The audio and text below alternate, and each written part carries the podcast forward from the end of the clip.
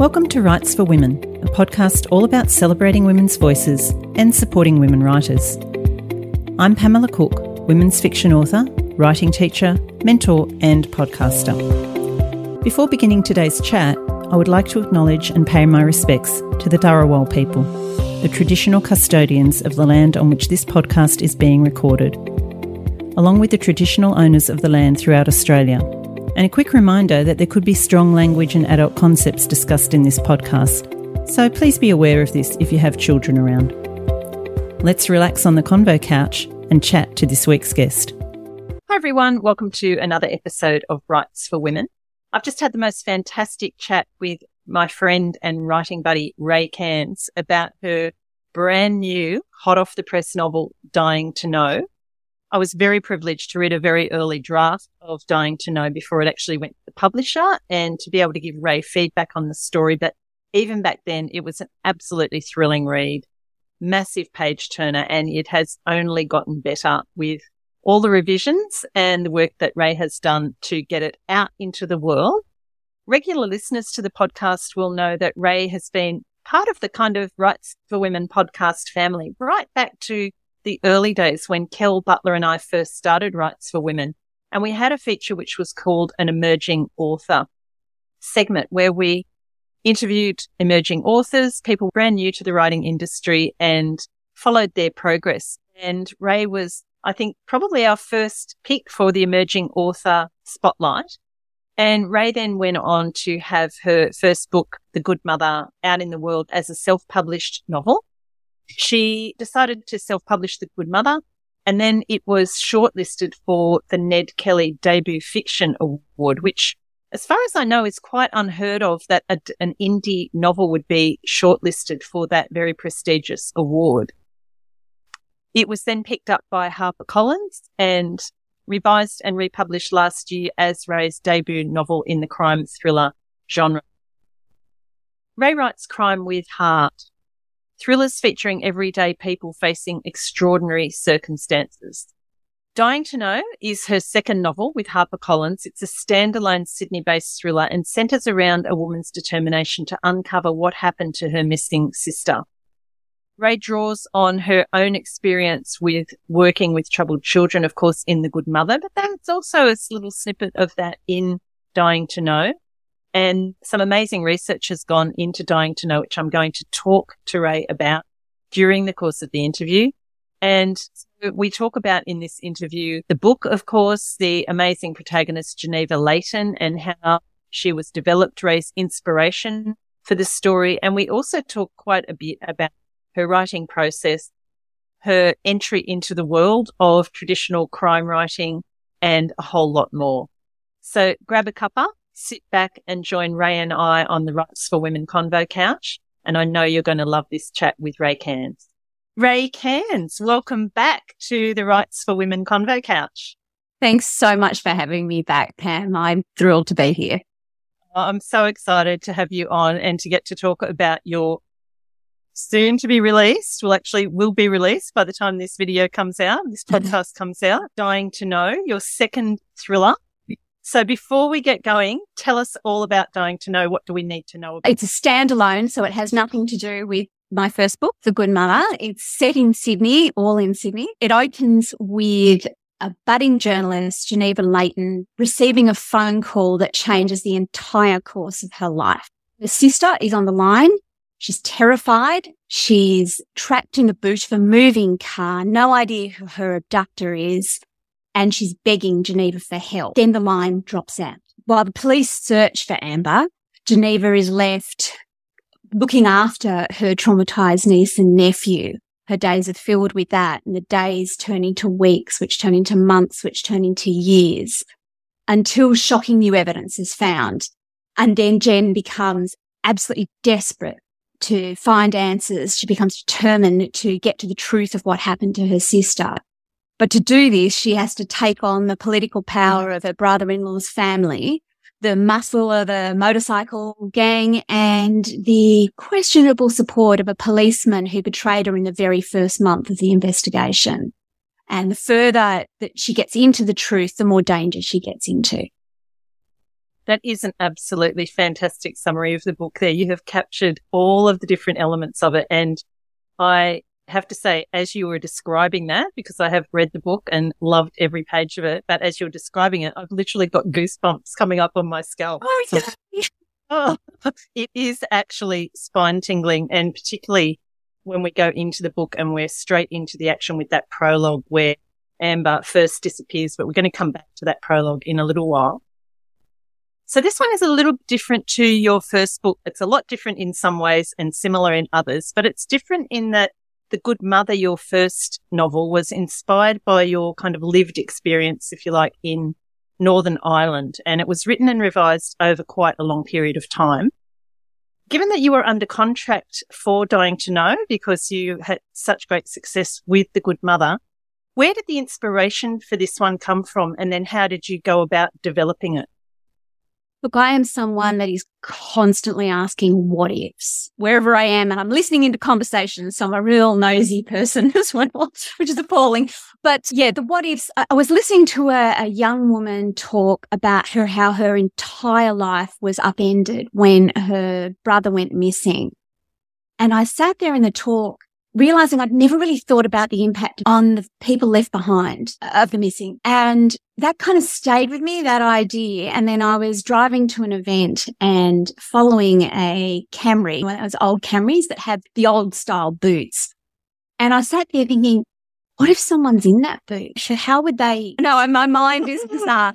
But it was like, what? How would they get out? How would they let somebody know they were there? What would I do if I was there? And so those kind of ideas merged. But where it was similar to The Good Mother was where I really come from is a moral question. So the morally complex question. So in The Good Mother, it was how far will the mother go to protect her son? And in this one, it is the truth worth the price that your loved ones and you might pay. So I'm playing with that idea there. So my overall process is take this moral question, then I add a whole heap of what ifs, and then I delve into research. I go down every rabbit hole I can possibly think of and imagine. Love that part of the process. I also read the paper daily because quite often I like to keep up on current issues, but also I find that they inform the plot in a way that I don't even know is going to happen. Yeah, I find that current affairs makes its way onto the pages of my novels. And that's happened in both books, just from being up on newspapers and stuff. So then I also decided that at the heart of Dying to Know was the strong urge for humans for belonging. So whether that's belonging in family, or whether it's belonging, joining a motorcycle gang to belong, or whether it's doing certain things so that you still belong to the people within the job that you're in. Followed that through. So I had all this. I had the ideas about belonging. I had the very initial ideas for the book. I had the what if questions, the moral kind of setup. And then I sit down and I start writing. So I don't know the plot. I write from the beginning and I write the scenes in chronological order and see what develops.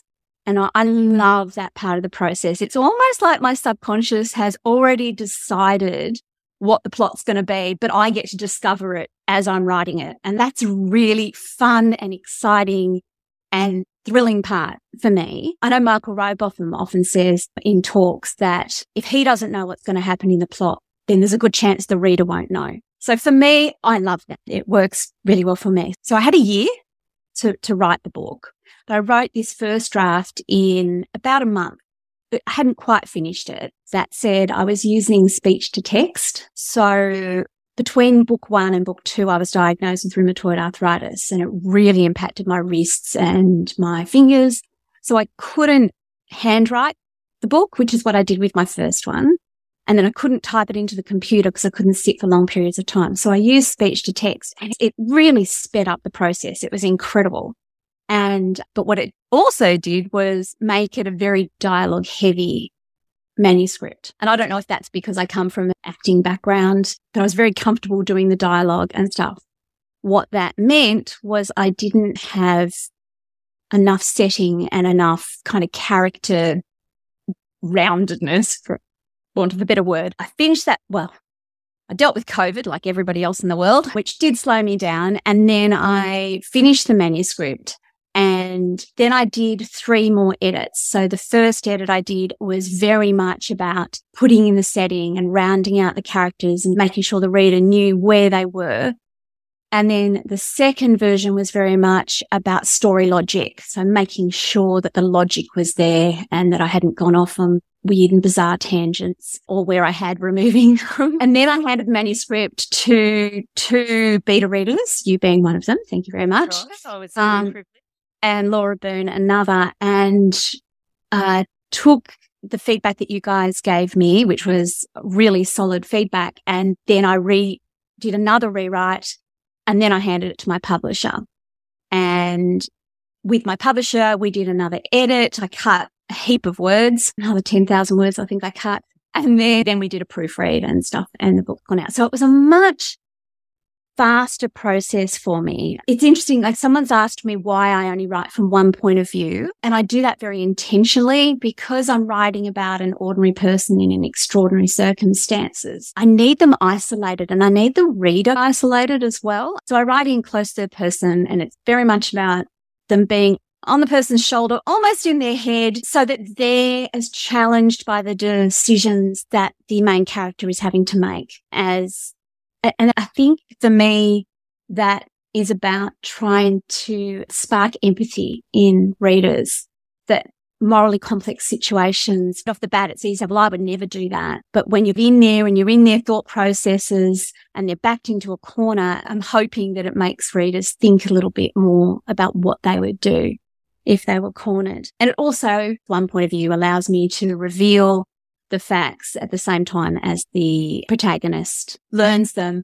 And I think that helps heighten the tension somewhat through the novel. Definitely. As I love writing in that style myself, and I think reading in that style is just absolutely creates that empathy and suspense. So that was such a great insight into your process, Rae. And I just want to go back to something you talked about in terms of dictating or using speech to text. Yeah. So just for the writers out there who might be listening, what software do you use? And the other question I have is, do you do the voices as you're doing that? Okay. This is really embarrassing. Kind of. Yeah. I get to the kind of when it transcribes, and I'm like, but the intonation's not there.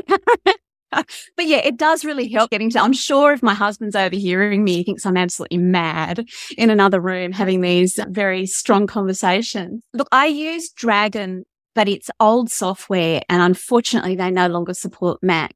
So I use an old Mac computer for that because it recognises my voice really well. But there's all sorts of new software. In fact, I think even just on Apple, you can do voice to text. I'm not sure how well it works because I do it a bit on my phone, but I haven't done it for a whole manuscript. And I also have a little recorder that will transcribe into Dragon so I can wander around. So usually I'm in my front room wandering around in circles talking to myself. Yeah, I'm a crazy lady. With my imaginary friends. There we are. No madder than the rest of us. Yeah. And do you find that the kind of process in getting the ideas from your head, I guess, onto the recorder and then onto the page, is that quite different to if you were just typing it out straight from your head? It's so different. I really had to be patient with, it's almost like my brain needed to reconnect the synapses. So my first one, I hand wrote. And even now, if I'm really stuck in a corner, I might handwrite part of a scene. It just seems to connect to a different part of my brain than even typing does. So when it came to doing the speech to text, I struggled. I complained quite a bit, I think, at first, that I just was never going to get it.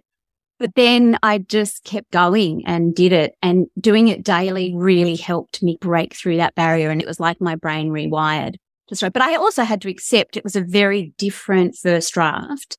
Like I said, very dialogue heavy than the first draft I had when I handwrote. I think I had to accept that I couldn't quite do the setting descriptions that I wanted to do at the level I wanted to do them. And once I did that, then I could move forward. Really interesting. So just back to the research aspect of Dying to Know, there is this strong thread of biker involvement, as you mentioned in your little synopsis earlier. And I know that you researched this partly through some of the, I don't know if the term is bikers or bikies, what the correct? Either, we'll go with both. There we are. Okay. Your husband has a motorbike. You donned your leathers. Yes. Fabulous in them, I must say. And you went out riding and met quite a few people in the biker world. It's a very visceral experience. So you're really absorbing that information firsthand. The other thing that I know that you did was visit the PCYC, which of course features as part of Jesse, the policeman's role in the novel. How important to you is it to get that kind of firsthand experience to be able to then put into the story? I think because the research is really the kind of underscores my whole way of writing and I don't plot. It's so important to me to have visited the places, the locations of my novel. You can't always do that. So I spend a lot of time on Google Maps, Street View as well, trying to walk the places if I can't get to them. So that happened in COVID, obviously, but just meeting the people the cultures I'm writing about is really important to me. When my husband and I started riding the bike, I realized quickly that this whole culture really intrigued me because there was all sorts of people, all sorts of ages from all walks of life. And I think I was really surprised by that. And then I knew, though, that there'd been a lot of infighting between the motorcycle gangs, the outlaw motorcycle gangs, and that had spilled onto the streets of Sydney numerous times in the last 40 years with really serious consequences for bystanders. I wanted to understand that world. So I read numerous biographies, both from a police perspective who went in undercover and from the bikers' perspectives. And my husband and I rode to many bike pit stops and cafes and hangouts. And I just chatted to anyone that would give me the time of day, and that whether they were weekend bikers like us or they were more serious about the biker motorbike lifestyle, or whether they dipped their toes into the world of outlaw motorbikes.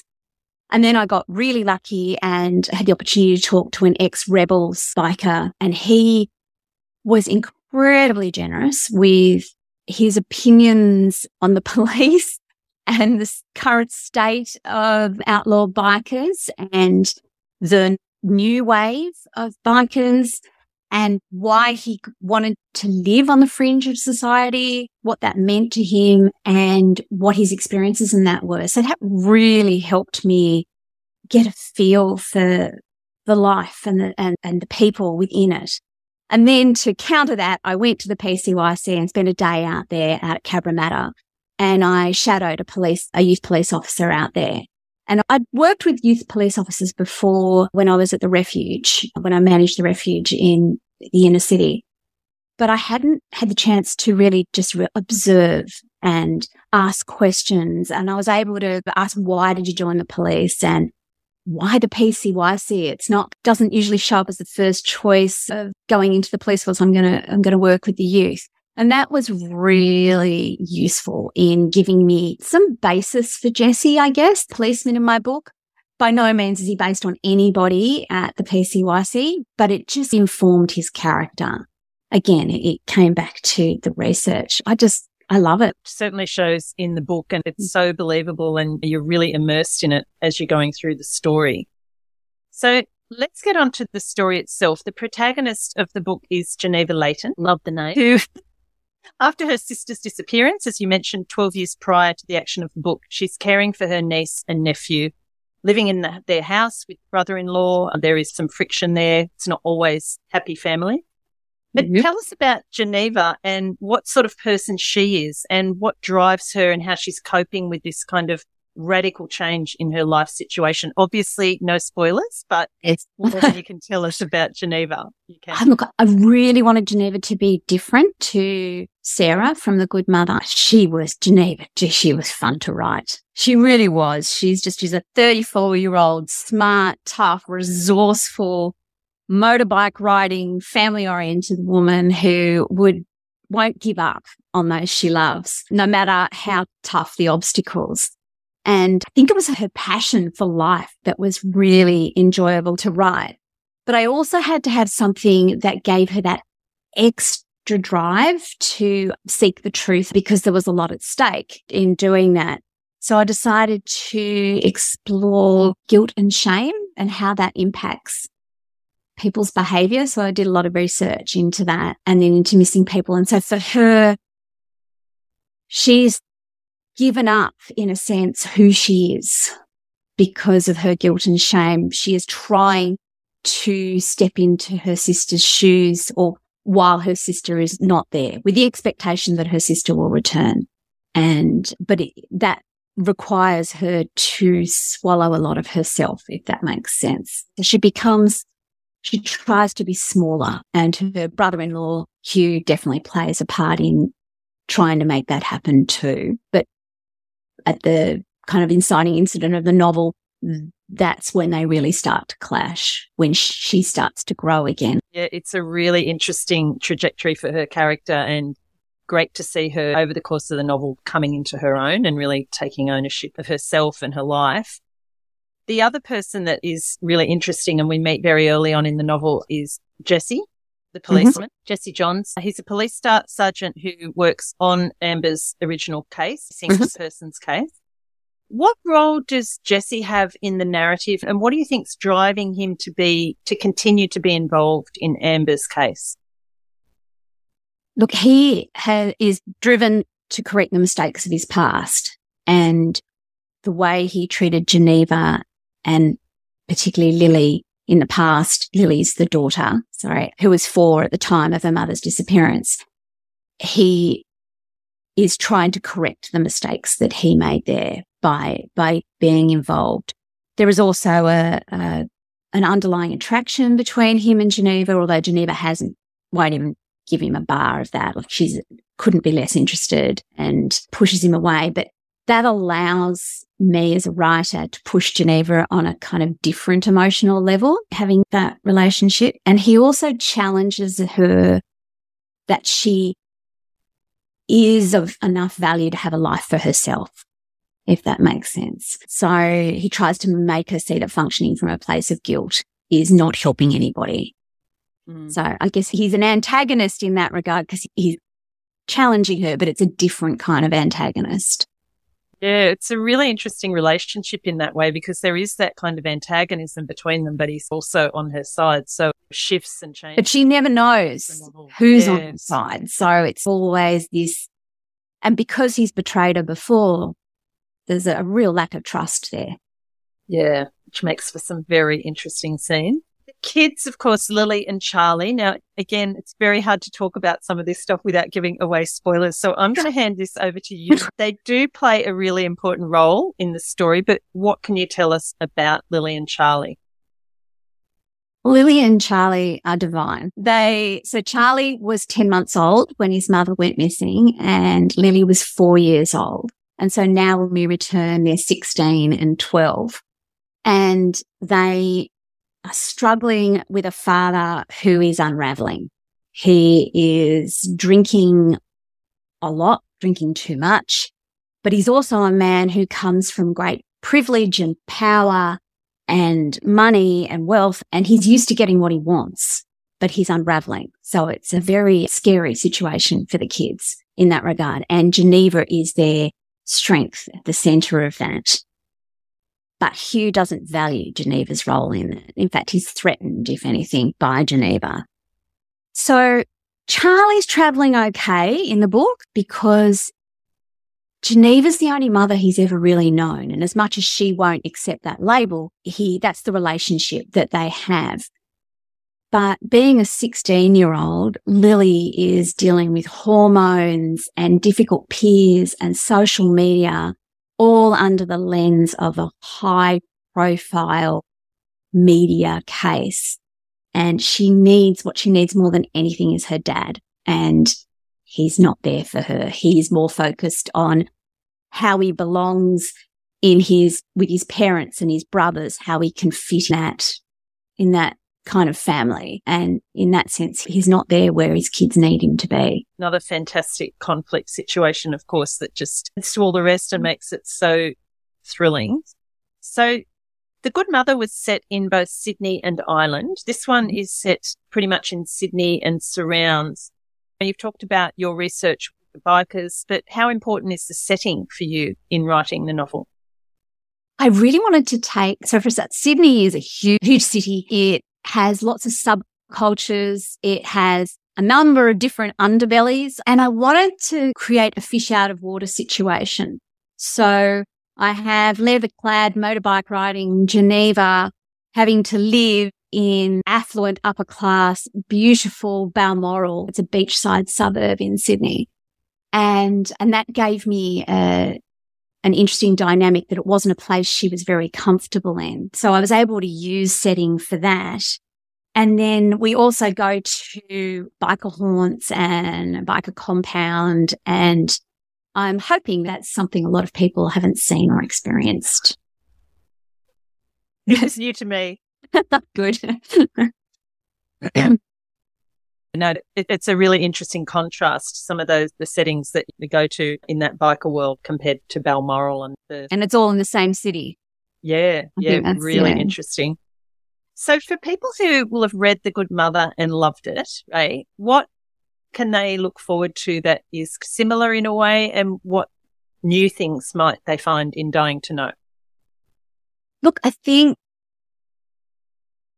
it's similar in the sense that it's from one character's point of view, and while she is their aunt, she's still a carer and the children are very much a priority. But she, as I've said, she's a very different kind of character. She's much more healthy than Sarah, I would say, in her social interaction. And then I'm still exploring an underbelly kind of culture. So you have that insight into an area or lifestyles that perhaps you've never come across. So in Good Mother, it was Northern Ireland, and I was really trying to explore the IRA and the UVF, but people do not romanticize them, get them to be their real people in real situations dealing with pretty horrid stuff.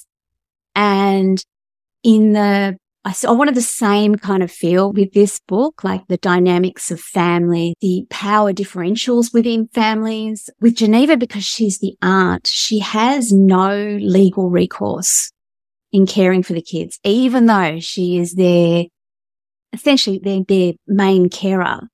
And I thought that was an opportunity to look at that dynamic when one partner, even though they're not partners, it allowed me to go further because they're not partners. But where partners aren't, one partner has more power than the other. And when it comes to the children, the decisions that one partner may have to make and the things that they may have to give in to stay in contact with the kids. And I really wanted to put that on the page and make people think about it without them really realizing they were thinking about it. So that's the part of this book. High action, fast paced. It's important to me that you don't really realise that you're thinking about these things. You're just taken away by the action. Yeah, and real people. Yeah, real people in quite difficult situations and having to work their way out of them. Yeah. No, I think that's all absolutely true. So we've talked a little bit earlier about some of the challenges that you faced, COVID being one, having to use the speech to text. Were there any other challenges that you found with this novel being the second novel, which are notoriously challenging? Was there anything else that you found quite challenging about writing this book? Look, it had to be a much faster process. I only had a year because I was under contract, but it was a clearer process as well because I understood what I needed to do in the editing stage, particularly in the editing stage, whereas I really had to learn about that with book one. Book one was absolutely my apprenticeship novel. I spent years on it, and with each version, I learnt and grew as a writer with a lot of help from other people.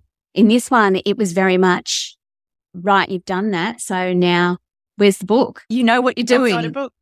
And to be honest, you know what you're doing. It doesn't feel that way when you're doing the second book. It certainly didn't for me. And I got traditional book two wobbles, questioning every decision I made, every sentence I wrote, every word I wrote. I had no confidence or trust, I guess, in what I was producing. And I think that's pretty common with book two. Because there's also a creative freedom with book one, that you don't know what you don't know, so you just vomit it out on the page. Whereas you start doing that and then you go, oh, but what if I go into a corner? Or does that make, and I had to really, essentially to get that first draft out, I had to shut the inner critic up. I just had to literally go, be quiet. I'll get this draft out, then I'll fix it. And it wasn't until I reached that decision to just go, you know, yeah, you're on for the ride, but you're in the back seat and shut up, that I could get ahead and just get that first draft down. So that was a very different process for book two. But then I also had the advantage of knowing that I was handing it over to experienced editors who would be able to point out the problems. So that was an advantage. Yeah. So yeah, definitely pros and cons. And I hate to tell you this, Rae, but it doesn't change with the next book either, which is still going to, not in my experience anyway. Okay, so there, we mentioned earlier there is a fabulous prologue that pulls the reader straight into the story, and we don't want to give too much away about that.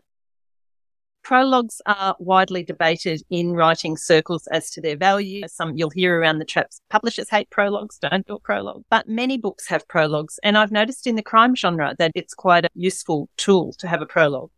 So what made you decide to have a prologue in this case, and what considerations were there in terms of the type of information that prologue was providing? Firstly, thank you. Yeah, look, there is a lot of debate about prologues. The prologue of Dying to Know is there to give a snapshot of the most important backstory, but I wanted it to be a visceral experience for the reader. I didn't want it to just be an info dump or revealed just through dialogue in the present timeline. I wanted it to give a contrast of life before and after Amber goes missing, but I wanted to make it very immediate for the reader.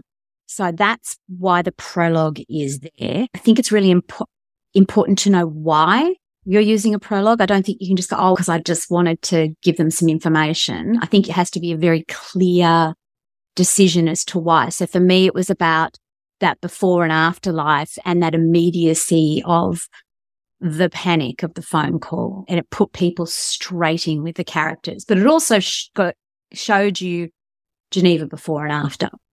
So it gives that opportunity and the other characters.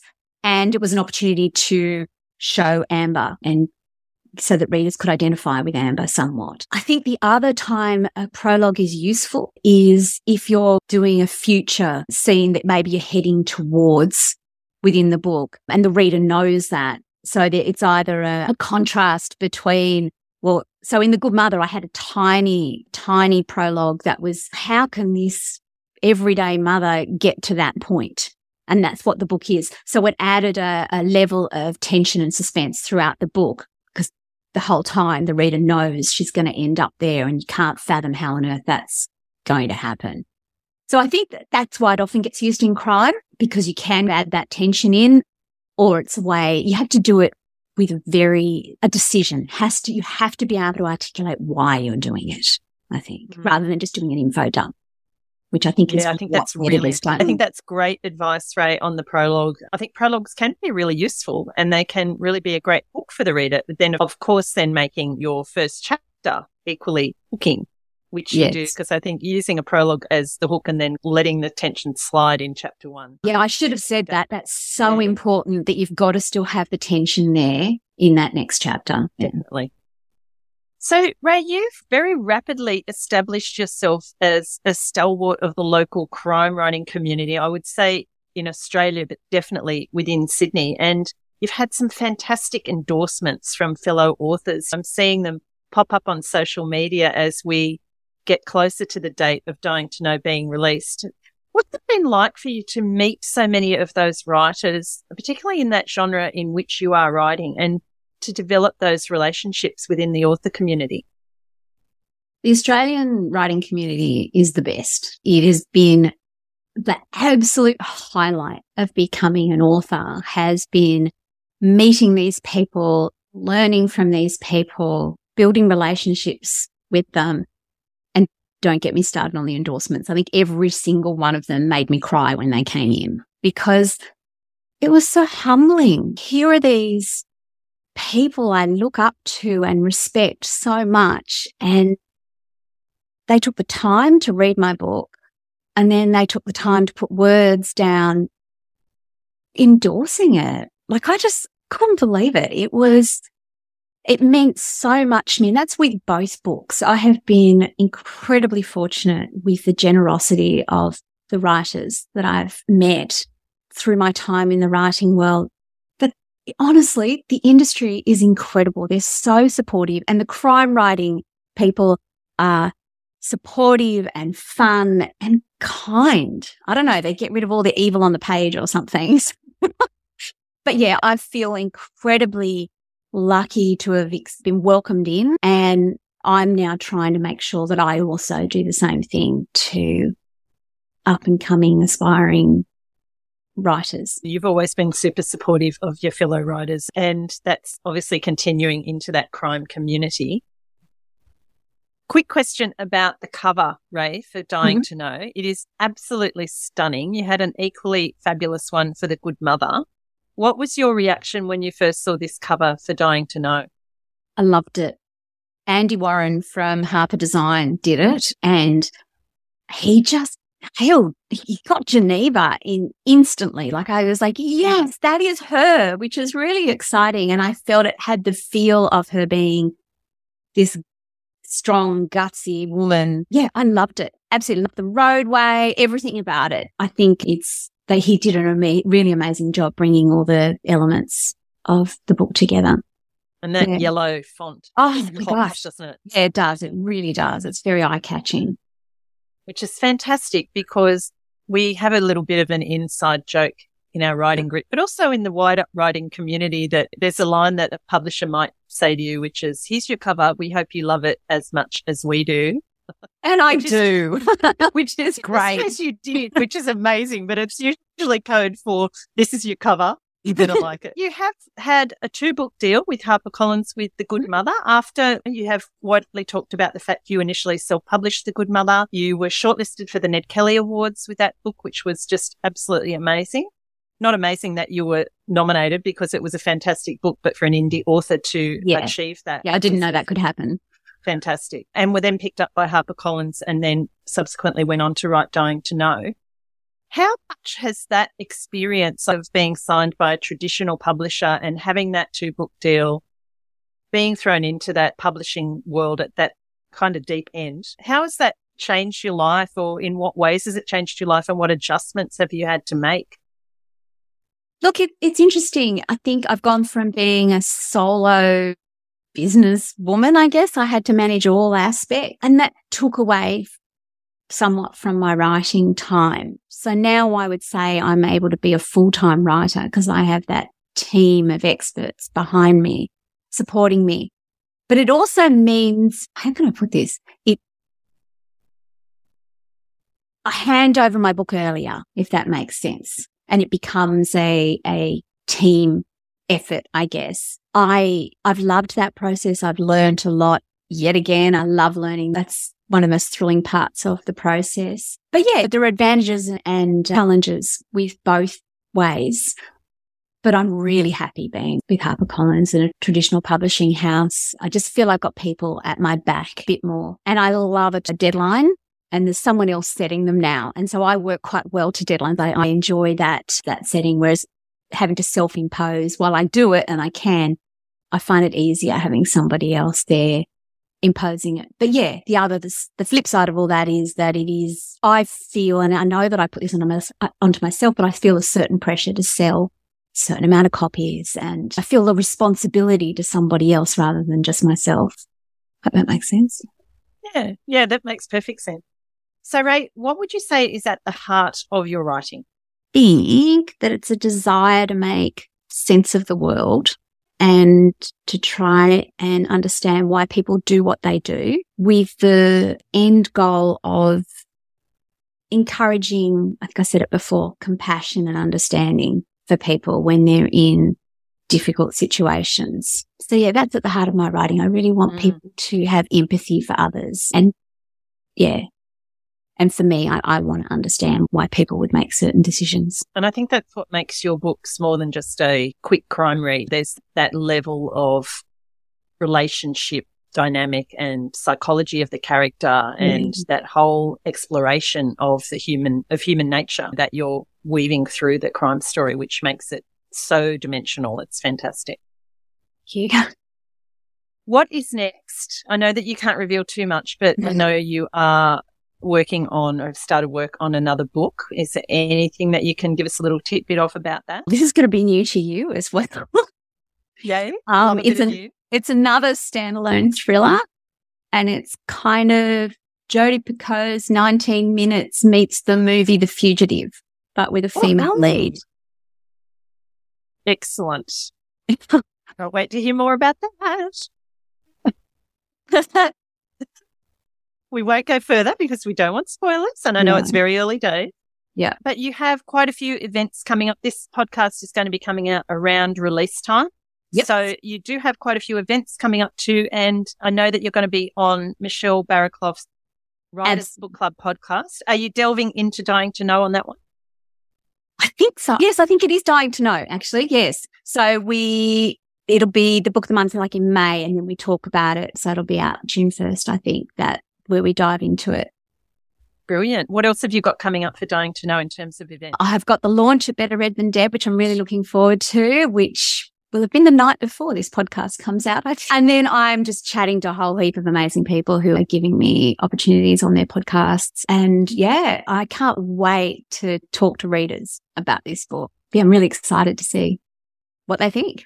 Yeah, I know it's going to go gangbusters because it's such a fabulous book, and congratulations. It's amazing. Thank you. And I'm actually going to be reading it again because I couldn't get enough of it the first time round. So all the best with it, Rae. I hope, it's just going to go so brilliantly for you, and just enjoy the ride. Thanks so much, Pam, and thanks for having me on again. I really appreciate it. Pleasure.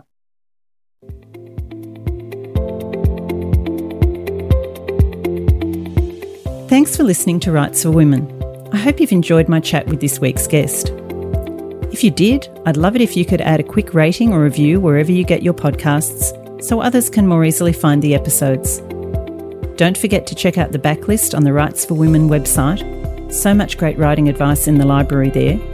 And you can also find the transcript of today's chat on the website too. You can find details on the website on how to support the podcast through Patreon and get exclusive access to the extended audio and video of the monthly craft episode.